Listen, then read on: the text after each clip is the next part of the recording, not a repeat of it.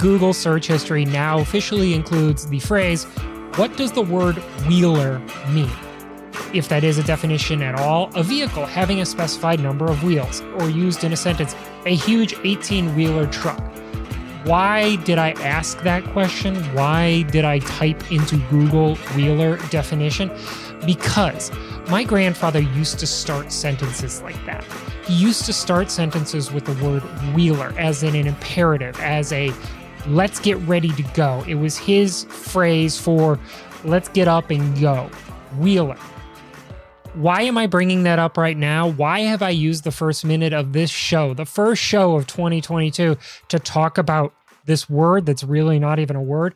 Because we are at that threshold. We are at that precipice. We are about to take the first step into the next year, into what is nothing but excitement and joy and happiness. The criterium season is starting. It is getting underway. It is underway in some places. And for us here in the United States, this is a cause for celebration. This is a cause for joy and a moment for us to pause, be hopeful, and happy. My name is Rob Kelly. This is Criterium Nation, a show about life lived one corner at a time. We are brought to you this week by Manscaped. I am so excited to talk about the new products that are on their way to my house right now from Manscaped. The entirety of the ultra premium collection is on its way to my front door. It is not just the lawnmower 4.0. We've talked about that in the past, but this is a full scale lineup of products for people who want to be a little bit more careful about their body. It has a body wash, shampoo and conditioner, a body spray, a deodorant, not just a deodorant for below the waist, a deodorant for your arms, and lip balm. It is the full kit. You can be ready to look, smell, and be your best when you check out the ultra premium collection here from Manscaped. I was gifted something from a loved one from Manscaped this winter at Christmas time. I was given a weed whacker. It is the nose and ear trimmer. It's something that's critical for men of a certain age because they start to lose hair in certain parts of their body where they wanted it to be, and they start to develop it in other parts of their body where you're like, that's really not a welcome place for you to be, hair. I want you on top of my head, not coming out of my nose. Well, now you can take care of that problem and make sure that you stay trimmed, wonderful looking, ready for your partners, loved ones, the camera, the Instagram, the TikTok with the Weed Whacker. Go to manscaped.com, use the promo code Criterium Nation at checkout for 20% off plus free shipping. That's right. Criterium Nation, all one word, 20% off plus free shipping for the ultra premium collection, lawnmower, all of it. So much good stuff coming from Manscaped. Check it out, manscaped.com. This week, we are also brought to you by our friends at Hammerhead. Hammerhead.io is their website. They are the creators of the wonderful Karoo 2, which has been on the front of my bike for the last month now. I am getting used to it. I am starting to absolutely love its functionality and the way that it simplifies my life. It is a wonderful complement to my training right now. I'm a minimalist when it comes down to what I want on the computer screen in front of me. I used to have a thousand different screens with a hundred different tabs on it and there was so much data and so much information that i started to get you know like a a, a moment of like mental pause when i would sit there and i'd look at it especially during races it was way too much so in consultation with my coach, we narrowed it down to just those things that I absolutely critically needed for a race, which was time, distance, and power. The beauty of the Karoo 2 is that that screen is so customizable that time, distance, and power can be in a bunch of different orientations. And so it looks good. It's there for you. It's got exactly what you need right there and then. But I've also got my other screens for intervals and for just knowing what my max power was for that ride that I can scroll through during the course of my ride when I get bored for a minute. And the beauty of the customization is that if you want five or six things on your screen, there are multiple different ways that you can display those five or six things. So, for example, my intervals screen, I've got very critical information, then I've got less critical information. You know, the distance per lap and the time per lap is less critical for me for a 15 or 20 minute long interval. What is more important for me is the three second average power, 30 seconds, and then the lap average power, because that's the goal that I'm trying to hit where am I right now? Where have I been shortly? And where have I been for the whole thing? So I've got those three fields put really large on the screen. So it's not that hard for me to see, even at a glance. And then I've got the two other fields down below it that are important, but less important. I'm not going to be staring at that screen going, gosh, is that one second, two seconds? The customization is great. So go to hammerhead.io, check out the Karoo 2 and order one for yourself. We are a part of the Wide Angle Podium network of shows, wideanglepodium.com. It is the internet, the galaxy, the world's only collection of top tier independent cycling content, and it's all there for you. We've got Cyclocross Radio, the Slow Ride Podcast, Nowhere Fast, The Grodeo with Amanda Nauman. Can I tell you, Amanda asked me to be on the show to talk about gravel racing. We talked all about gravel racing, but we also talked mostly about swimming and how great of a sport swimming is and how it set both of us up for tremendous amounts of success. If you haven't heard that, please go check it out. It was a really fun conversation that we had. And there was even a hot takes moment there at the end that I'm really super excited about. And I can't believe that it's still going through my head all the answers to those questions and how I want to talk more about those hot takes. So, wideanglepodium.com. Go there, become a member and subscriber of the network, and help support this content creator owned effort. So, here we are, here, the very beginning of March 2022, and we have Danny Estevez of Best Buddies on the show. Everything has changed 2021 is over. The season evolved the way it did, but now is a brand new world for everybody. And we get to see what he and his team is all about.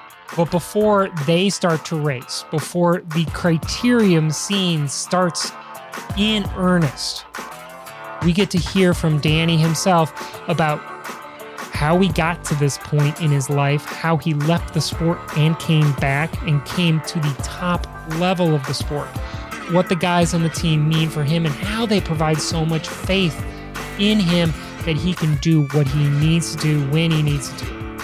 And we're doing all of that right now.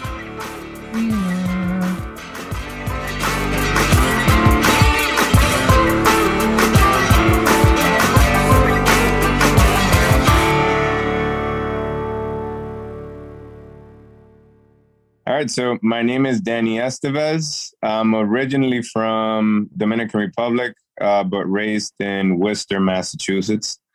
Uh, I'm currently in Miami, Florida for a team race and I race for Best Buddies Racing. You're 33 years old now. At least that's what Road Results says. 32. Racing age, you're 33. So it's only two more, yeah, two more years, and you'll be able to race Masters Nationals on top of amateur.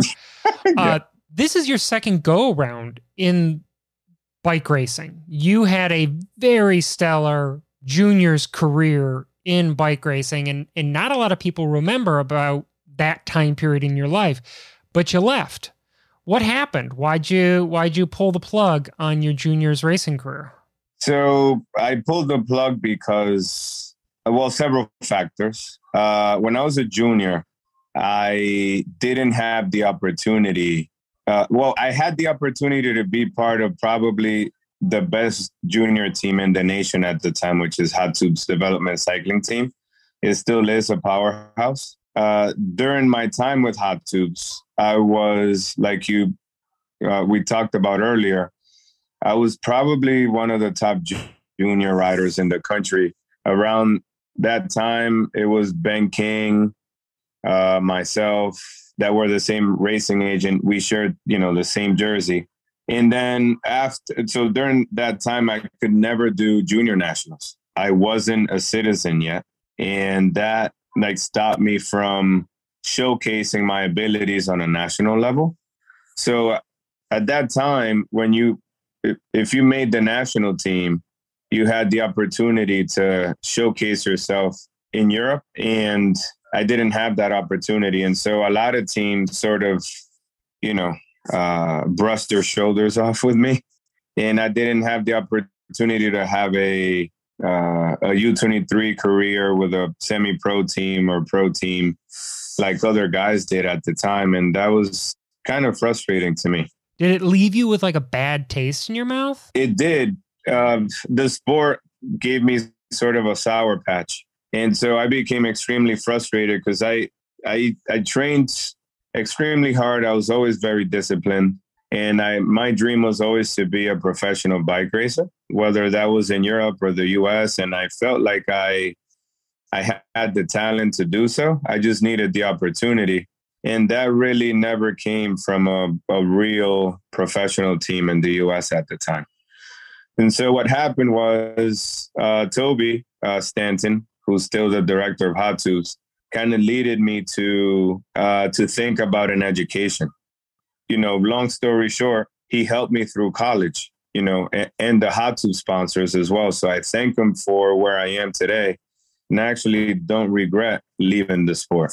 So at the age of twenty, I completely left the sport. I sold everything I had. I threw away all my medals, threw away all my uh, kits, everything. I just didn't want nothing to do with the sport.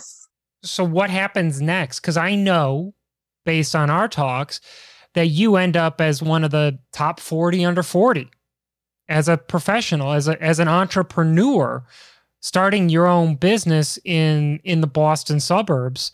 You know, you got your education, you you started a business. You know, what was what was in between 13 year period of time between then and now? Uh, yeah. So once I started going to school, I started at Lindsey Wilson College in Kentucky.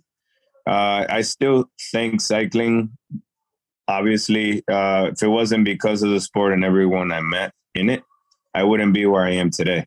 So I had the opportunity to go to Lindsey Wilson on a full scholarship. Uh, if I didn't have a scholarship, I would never go to school because I come from very, uh, very humble family. Um, and so I went there for two years, transferred over to Clark University, uh, closer to home, uh, in Worcester, Massachusetts. I finished off my education there. Um, so I, that was four years of my, five years of my life in school, graduated. And during my college years, that's when I started thinking, like, okay, what happens next? I had a full time job while I was going to college as well. I was working 40 hours and going to school full time, but I still didn't feel uh, like I had any purpose. Um, and so that's when I started thinking, how can I make a difference? At the time, I was a social worker and I loved uh, servicing people.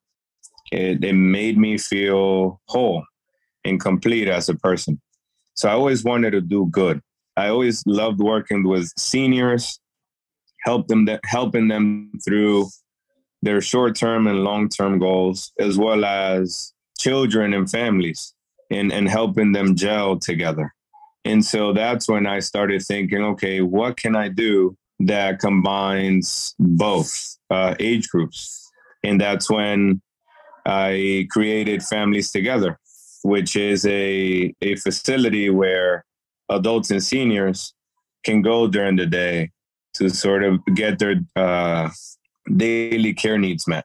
And through that service, I, you know, that's what I began doing uh, for the 10 years that I was off the bike. Like just thinking out loud, that matches up so well with Best Buddies, with the team that you're on right now. The idea of service to others and inclusion and making sure that people who have had something blocking their capacity towards full integration into society or into a community, making sure that you give them every chance to get that full, rich life. Is that something that you've always cared about? Is that something that is at the core of Danny Estevez? Uh, that is the core. Um, I was raised to always be helpful to others and help whenever I can.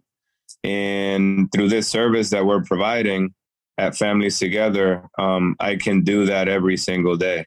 But additionally, now, like you mentioned, being on this team, besides filling my alter egos of, of a bike racer, I get to make a difference. And I have purpose when I pedal my bike, you know? And, and that's meaningful to me. You know, I truly appreciate where I am and what I'm doing uh, for others right now. We're going to have Michael Hernandez on the show in a couple of weeks from when your episode airs. So I'm going to spare like the nitty gritty details of best buddies for for him because I know that that's he's passionate about the organization. He's one of the reasons why the team exists in the format that it does. So I don't want to like cheat him from an opportunity to talk about the great work that Best Buddies, the organization, is doing what I want to do is try to find out you've got this gap in your bike racing results world, which means your participation in our community from the late part of the 2000s to 2016. The first results that I start seeing again and again from you are, you know, local races in 2016 and in 2018. You've decided to come back into our community what brought you back in 2016 to do you know what, what looks like eight races up in up in new england? So what brought me back uh, to answer the question pretty much it was health. Be, uh, before 2016 uh, through the cycle of starting a business graduating college unhealthy eating and all that long story short i became very unhealthy stress level to the max. I was overweight. I was weighing like 210 pounds. Um, and for my height, that's quite a bit. I was a bowling ball. uh, I was diagnosed with high blood pressure, it's pre-diabetic. Uh, so I was about to get put on all these medications to like help me through that. And I don't like taking any pills or anything like that. So, or medications in general. And I told the doctor that I would actually, before I get on all that stuff, that I would try to fix my daily life schedule to in order to accommodate some exercising and you know eat a little bit healthier and you know. So i hated the gym because during that time away i also started lifting weights. But i i don't know why i did that. Um that was just something to like occupy my time and you know just build more testosterone i guess in the gym just pushing weights around but that didn't help my weight. And so uh, I went back to what I knew how to do. Uh, I bought myself a little bike uh, and a trainer, and thanks to the guys at Fusion Cycles, they were able to like like help me out a lot uh, during that first purchase and kind of get me going. And so I bought myself a bike, a, a trainer, and then I heard about this thing called Zwift, and I started riding and I began joining this virtual world. Three months later, I'm 30 pounds lighter. Uh, visit again another doc, uh, the same doctor. Blood pressure, you know, gone. Uh, pre-diabetic diagnosis gone. Stress level, it's a lot better. Once I found myself being a little bit healthier, I got addicted to the bike again. There were a couple of races during that summer that you know that I used to do as a junior, and I was like, you know what?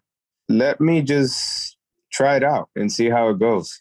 Uh, and that was just the competitiveness in me. And uh, I believe the first race, one of the first races I did was the Nutmeg Cycling Classic in Connecticut, and I won it. That sparked the the fire in me to answer all these questions and all the what ifs if I would have kept going. I did a couple more races after that, but then I stopped riding that year again. I didn't ride for another like five months. So th- the next two years were sort of like that. where like I would train a little bit for a couple races, but then I would stop like after August and not start training again until December. So I wasn't very consistent. So in terms of coming back, 2019 was my first year back where I consistently raced all year round and, and trained for for you know a lot of the big races. When you've taken so much of that time off and you've had so many other priorities get put in front of your own personal health, in front of, you know, your own mental health to get to finally get back in to this routine. Because ultimately bike racing being an athlete is about having a good routine about building good habits about being committed to your own personal well-being. And like sometimes somebody somebody will say that's selfish and I, I i don't buy that. I think that it's okay to be selfish when it comes to your own personal health and to spending that time to make yourself better. But like what does it feel like to you when you do you know, finally get back and you're racing Somerville or you're racing Wilmington Grand Prix or Rochester, any of these like races that I know you did as a junior, but you're now doing them as a 30 year old or a 29 year old. And you've seen your body go from fit to not to on its way back again. That transition was extremely hard.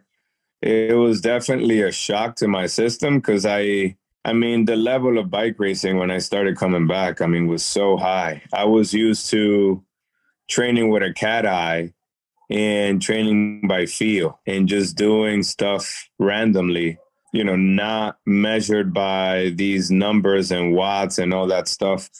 I just started learning about the science behind training the last couple years, you know, uh, training with uh, Todd Chesky who I started working with when I got back into it, like seriously. He con- he coached me through my first two years uh, and brought me all the way up to uh, winning a national championship this year. You know, and then I transitioned to to Aiden Charles at Charles Coaching, who's coaching me now, and you know, just going and trying to you know keep growing. But the transition was extremely hard the confidence in me was like, oh, I'm going to win these races just because I won a local race. And when I went regional, I got my butt kicked. And so that sort of brought me back down to earth. You know, I that's when I got discouraged a bit because obviously the level was so high. And then I started thinking about do I really have the time to put into this again? In order to be competitive. And I just made the adjustments that I needed to because I really wanted to, to continue to race. And I was just trying to figure out what the best balance will be. How did you make that adjustment? Because there's a lot of guys who are who are in your situation, who were phenomenal high school or college athletes, and because life requires making money, they have to make sacrifices having a young family. You've got to make sacrifices. But ultimately, you prioritized or found the time to prioritize the sport for you. What advice could you offer to somebody who's like you just before you made that decision? If I had an advice to give, it's discipline and consistency. Once you start something, you're not going to be able to achieve anything unless you're consistent and follow through with what you're set to do. And, and so during that process, you'll be able to balance out everything that you need to in order to kind of gel that together. So for me, what I needed to figure out was three things. How do I uh, gel my family time, but also the time that I have to dedicate to my business? And how do I, you know, balance those two in order to incorporate cycling into that? And so what I did was I I took the 24 hours of the day, you know, obviously took the time away that I sleep. And little by little, just started trickling out the time that I spent with my family, business, and what actual real time I had in order to train. And then once I did that, I just had to figure out during what time of the day I can train that doesn't affect my business or my family. Then once I figured that out, I started doing quality training um, with the coaches that I mentioned, and you know things just started taking off. And it, it took time, but once my body started adapting to the workouts, the nutrition, everything, you know, I started getting faster and faster and faster. And you know, here I am today. The interesting thing is like nobody goes nobody. I should probably be less definite than this, but the the typical pattern is not for you to go from from nobody to national champ. There there are steps in in development and process, even for people coming back from injury or time off. I mean, Michael Jordan didn't immediately go from playing baseball, you know, in his little break to being, you know, at the head of the best basketball team in history. You know, there was a year of adjustment. For you, there was this time period of adjustment. You had the results that were at the back of the pack as you got back into shape. Then there were results that were in the middle of the pack. And now I'm not talking about like the local races, I'm talking about the big ones. And then you've got the ultimately the results that we talk about in 2021, which are phenomenal, front of the pack, best races in the country. You know, I, I had forgotten that we raced together at Harlem in 2019. You finished way the heck in front of me because it was, I mean, Harlem is a sprint finish, and that is a dicey finish that you are really talented at doing. And so you finished fifth that day in Harlem. And what you got to think about is like, well, fifth isn't necessarily the greatest. Well, look at the guys who are in front of you Justin Williams, Sean McElroy, Cesar Marte, and Tom Gibbons.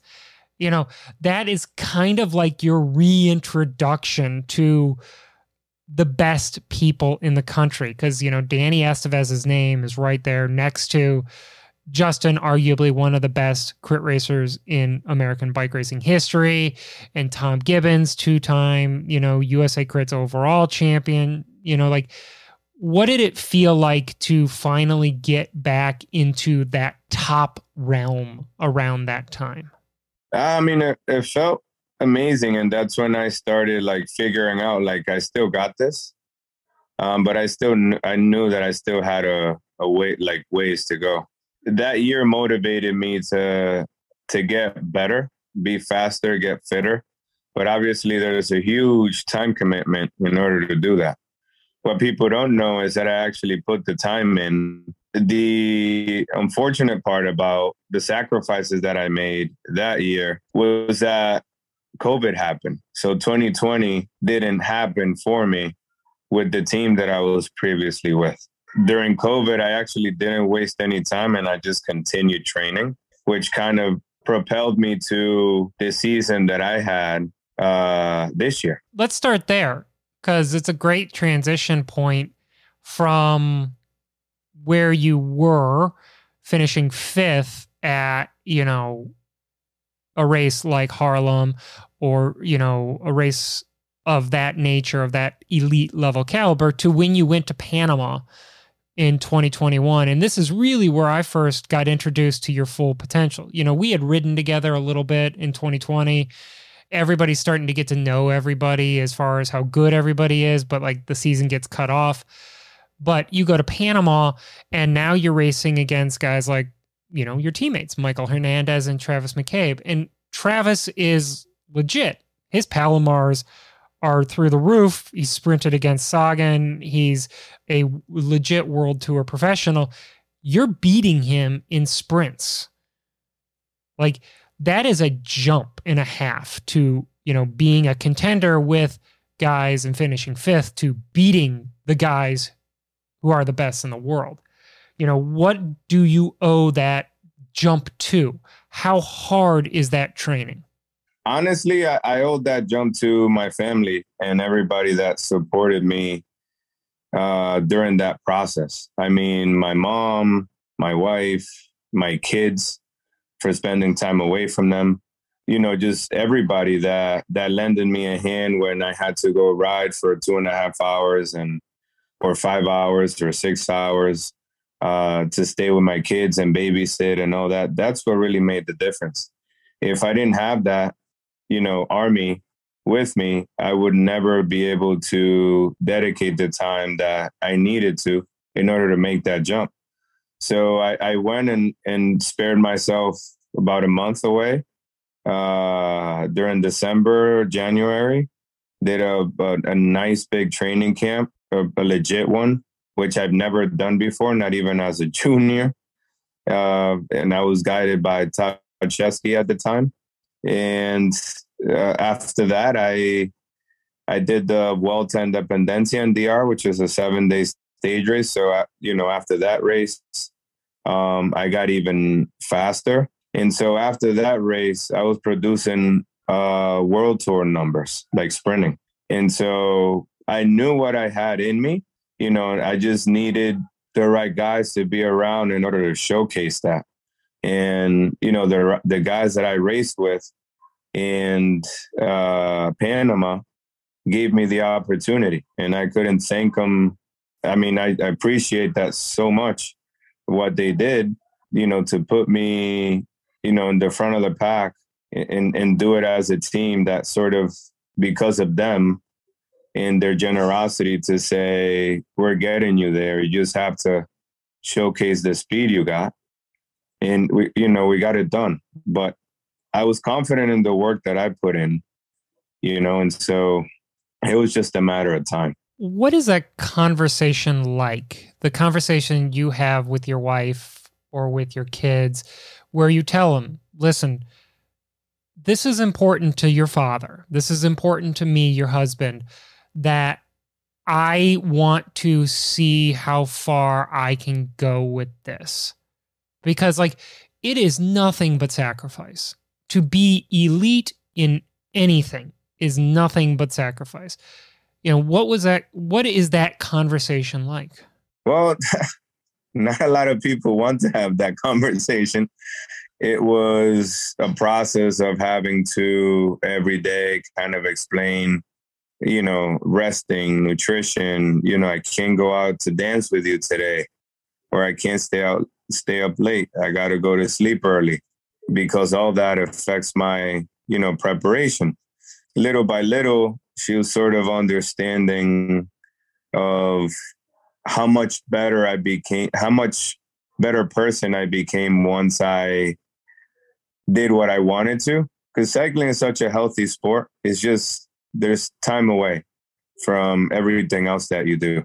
For me, she started understanding that if she gave me the time, I became a better husband, became a better father, became a better businessman. I had, you know, clear, a clear mind. I was always in a good mood. And so she started seeing that. And so that's when I had the, the free pass uh, to, to, to put the time in. What really did it for me was when my wife got to experience uh, the team environment in Panama. That's when it all sort of clicked and she was like, "All right, I want you to race as much as you as much as you can." In you know in uh, 2021. So let's talk about May 4th of 2021. It, it was kind of it was one of those innocuous days that you know all of a sudden all of a sudden your phone probably started blowing up and you were just like what is going on i don't remember exactly the day that i found out that you had joined best buddies. It was either May 3rd or May 4th, but like I was excited because I knew you, I knew how good the team was, and I knew what the, the purpose that the team was being built for. So I took a picture of you that was the part of the announcement, and I threw it up on the podcast Instagram account with a very simple caption This changes everything. And that post literally changed the course of this entire crit season from being one that was, you know, about guys racing bikes and everything is normal to all of a sudden crit beef is born and we actually have like real drama and a palatable passion about bike racing. Just talk about the surrealness of the moment for you, you know, where you start seeing 500 comments all related to a picture of you, Danny Estevez. To be honest with you, I could care less about social media. Uh, I'm not a person that really cares about what other people think or where people put a picture of me or what they say. I'm not an Instagram Barbie. I honestly have Instagram to because of my business. And now, after this year, I'm kind of forced to sort of expose my career um, as a professional cyclist now, which I never thought I would say that. But, and so when that picture came up, which I appreciate you posting it, I honestly didn't think much of it. I was like, oh, cool. Like Criterium Nation is uh, acknowledging something. I do think it was taken out of context, uh, but I didn't really pay attention to the comments or what was going on. Uh, I was just d- doing me. I was just hanging out with my family. You know, I didn't care what was going on. The people that commented is because, I mean, maybe at the time they felt somewhat uh, threatened or I don't know. Um, I don't know what the necessity was to be all over that picture. And I have talked to both uh, Justin and Travis a lot about this. And none of them have any hard feeling towards each other. And, you know, I think the, the public definitely took it out of context and kind of drove it into this rivalry that didn't even exist uh, between the two to speaking to both, both have a lot of respect for each other. And I just think the public just flipped it around to to make it uh, to animate the crit scene. And so that energy uh, kind of drove the first half of the season, you know, driving it into Tulsa. But I didn't think I had beef with anybody. Uh, I was just there to race my bike. And obviously, other people took it differently. You know, I'm not one to talk smack about nobody. Uh, I just pedal my bike and let the results do the talking. I know Travis and Justin, we've all talked about it. They do respect each other. They respect each other as competitors and as people who are at the top end of the sport. And like, I think at the heart of it, it was a light-hearted banter between two guys who wanted to race against each other and, and and you know people do take things massively out of context meme accounts and all that stuff. Let's let's shelve that. Let's talk about you know just that first that first or couple encounters. Because you know everything kind of led towards Tulsa. And it was all about Travis and Justin Travis and Justin. Even though it was your picture that launched this entire thing? No, it was Justin's comment that launched this thing, not the picture. Do you think that you were even a part of it? You were just the the the thing that provided them the opportunity? Yeah, well, I think I mean the the team best buddies had full confidence in my potential. So I think Travis knew that and from his point of view he was just trying to defend that. Um, and I don't think Justin remembered me at the time because we used to race against each other when we were juniors. And the story was a lot different then. Um, you know, I was away for so long, you know, uh, to the public, I may not have changed everything. Looking at it that way, again, there shouldn't be any politics involving that or any negativity around that.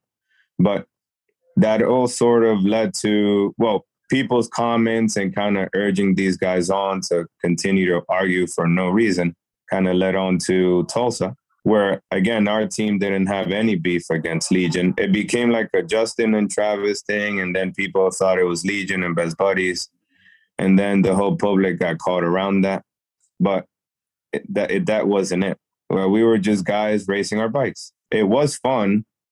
Uh, it brought an animation to the sport that you know, uh, I talked to Justin about this. It was good marketing, uh, for sure. And so I don't know. I uh, I don't have much else to say about that, uh, other than I don't think anything of it. I like both guys. I respect the crap, you know, out of both of them. Uh, Travis was a teacher to me this past year. You know, without his tactical guidance, I probably would have never won the the races that I did But for us, leading into Tulsa, it was hard because our team was sort of halfway there. Like we were racing with a full squad, but we had tons of issues at the beginning. Uh, unlike Legion, that you know these guys train together, been racing together since January. That makes a you know a heck of a difference. You know, for us, we were still trying to figure it out because they brought me on in May. Tulsa was a month away. That's not enough time to like have a team gel with each other. We didn't. I didn't have training camp with them. I didn't race much with them. And so, and Travis was doing gravel, mixing gravel with with road. Same with Eric Marcotte. You know, Ruben uh, was sick, and Ben uh, had broken his elbow. Ben Wolfe, and so our team was not there. you know, and so we did what we could at Tulsa, and and obviously the public took it as oh Legion, you know, but that makes a difference when you ride with guys for so long things just sort of click. And those guys do a good job of that. So, so Legion goes one two the first night. I mean, like that it's an iconic picture. The picture of Justin and Cory crossing the line with their, you know, their finger at their lips, silencing the haters. I mean, that's that's that that is great media right there. Like those guys, you got to give them credit for that. But what a lot of people don't remember is that the person just off the right of Cory is you. You finished third at Blue Dome. And I mean, that is a hard race to win if you're not exceptionally good at sprinting. Is that the moment where you were just like, okay, I belong there? Because so much about sprinting is faith in yourself. Yeah. So, I mean, sprinting, I mean, you just got to be gritty gotta have the courage to be there and rub elbows and not be scared. And I'm not afraid of nobody. And that's what separates me from like being in the middle of the pack to like winning bike races. I'm I don't care about, you know, people with names or what have you, teams. I don't care about that. I'm not scared of nobody. And if I got to fight and fight my way through, I will. And, you know, I'm not a dirty rider. I just, I can get scary on top of a bike, but um, I don't do no harm to anybody. I just, I race hard. I, ra- I try to race clean. And, you know, I let my legs do what they can to, to win these bike races. So it's just the ability to have the, the courage to, to belong in there uh, the rest of the season happened, and uh, the second half was a you know different story. Oh yeah, the second half was definitely a different story for you. I mean, you became the amateur national road race and criterium champion same weekend right there boom boom two wins stars and stripes jerseys now best buddies has this incredible kit that is the American national champion kit and you're the dude wearing it. You were not allowed to be on the US national team when you started racing as a junior because you weren't a citizen. What does it mean to you as a human being now to wear that kit? Because I mean, like, even today, I saw a video of you getting a bike fit with Best Buddies wearing that US national champion kit.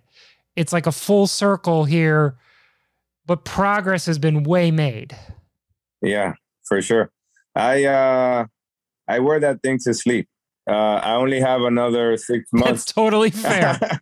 I only have uh another 6 months to to and I'm proud to be wearing it and I'm a proud American. Although I was born in the Dominican Republic, I mean, I've been in this country since I was like 3. So DR gave birth to me, but uh, America raised me. And so I owe a lot to this country, the people in it, and I worked hard for that. But it was if it wasn't for Travis, Eric, Michael, Ruben, all those guys that like, you know, gave their chances of winning to like sacrifice themselves for the best option in the team to to win, I mean, I would never be wearing those jerseys right now. And so the work that they did at those races were immense. And without their help, I would not be wearing that jersey. I'm proud to wear it, man. Uh, I wear it everywhere I can for sure. What do you owe that faith to? You know, because Travis, Eric Marcotte, Danny Summerhill, you know, Ruben, all of these guys, Ben Wolfe, all of these guys have the capacity to win basically any race that they enter. But they have placed their faith in you and they've sacrificed as teammates their opportunities, their personal opportunities for you to be the person to seal the deal. Where did that, where or when did that transition get made? Uh, well, I think it it was made from the first day that they, you know, gave me the opportunity to be on the team. I think Panama, going back to the earlier topic, was an eye opener for them, and they gave they wanted to give me the opportunity to race at the highest level in the country. I took that opportunity and I try to seal the deal every time they give me the opportunity to win. So they do that because it's it's a team thing, and so that's what's best for the team. I win, the team wins. If Ruben wins, the team wins.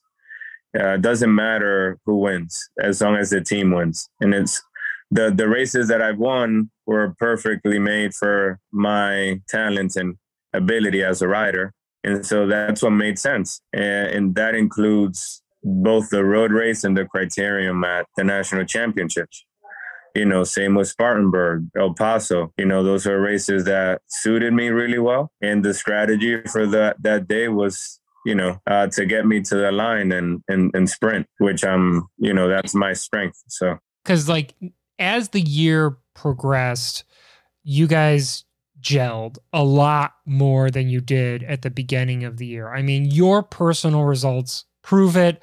Michael Hernandez's results prove it. Everybody who is associated with this team ended up getting better as the year went along as far as their results are concerned. Do you see that only getting better now in 2022, now that you guys have had that extra time, now that you've armed yourself even stronger with somebody like Ama Nsek coming over and becoming a part of your team? are you guys more of a team now than you were at any point in time during 2021? Oh, for, for sure. I mean, we have, I mean, a crazy squad this year. I mean, we have 10 guys, uh, and all, you know, America knows who they are, you know, that are ex- extremely strong. And we started earlier this year. You know, we started training, riding earlier. Um, and the new guys, you know, we're, you know, uh, teaching them about how we race and and and train and all that. So this year is going to be a heck of a lot different starting it out. I mean, we got the likes of Bryan Gomez, Curtis White, Ama, uh, Tanner Ward. I mean, we have engines on this team now. You know, on paper, we should be I mean, we should be really good. Um, it's still going to take a little bit of time to, you know, to to get the entire squad to to gel. Um, but I think uh, coming from where we were in 2021 to 2022, making that transition, I think will be pretty easy.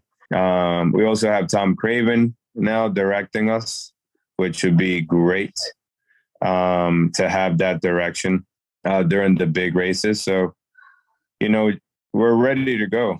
You know, we, we can't wait to to expose ourselves. What do you think you still have left to do? Like, what? How are you personally going to help integrate the Curtis Whites, you know, and the Tanner Wards into this organization? I mean, Curtis just got done with World Championships, you know, and and Tanner Tanner won BWR Kansas, you know these these guys have palmarès. How do you bring them together with you so that you can compete against a team like Legion, which has been drilling for literally years? Yeah, no, I, I think you know things would change. The American bike scene would change this year for sure. Uh, it's going to be a little bit more on the even scale. And so, you know, I don't think it's, it's going to take much. I mean, those guys are experienced. They've been on teams before. And we all know that whoever wins, doesn't matter who, you know, is good for the team.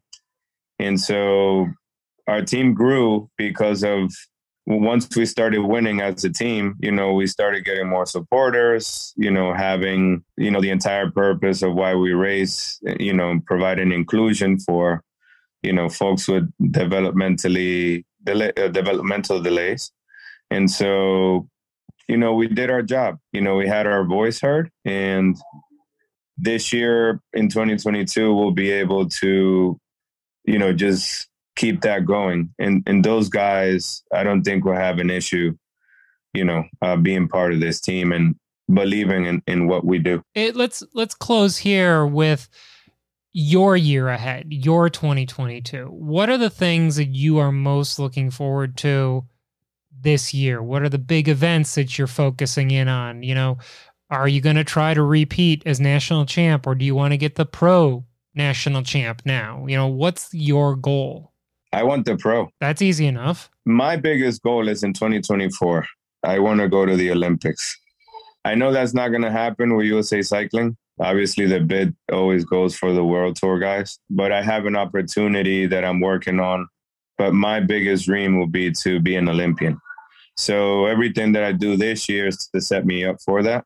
And so what I will be focusing on will be, you know, the big races uh, that we'll be doing. But my biggest goal, uh, if we get the opportunity to, you know, to do it this year, would be the U.S. Pro National. Let me ask you this: Is there something that you need to develop in yourself still that is the ticket to winning that race? Is there something that you, uh, you know, an arrow that you need to put into your quiver, or is it just now I've got the horsepower with the guys who I'm with?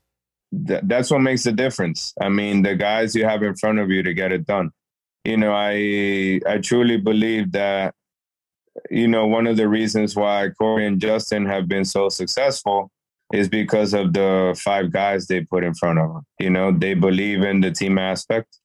Uh, they believe in you know whoever you know wins out of the two is good for the team, and so you know they've done a great job of that philosophy, and and all of them believing in that. So, but their success has to do with those five guys that sacrifice themselves for them to. You know, without them, they probably wouldn't be where they are today. Same thing with me. I I wouldn't have a, a successful year in 2021 if it wasn't for the likes of Danny Summerhill, Ruben, Travis, Eric Marcotte, Michael Hernandez, Ben Wolfe, you name them. Um, if it wasn't for those guys, you know, I wouldn't have the results I have. You know, it all takes a sacrifice, sacrifice from somebody to get there. Danny Estevez, thank you so much for joining us. We are going to be looking forward to seeing what happens with you this year. Thank you so much for the opportunity to have me on the show.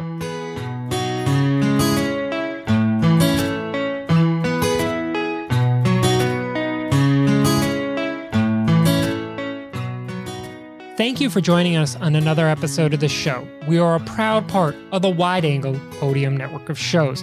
Go to wideanglepodium.com to find out all about the full bevy of shows that we've got there. Wideanglepodium.com. Go there, check it out, find out everything you need to know. Today's show was written, produced, and edited by me, Rob Kelly. Go to criteriumnation.com to find out more about the show and about everything that's going on, and follow us on Instagram or on Twitter at Criterium Nation. Next week, we've got a really exciting guest in Harriet Owen, Auntie Harriet, who races this year for ATX Wolfpack. So come back here next week for more stories from our Criterium Nation.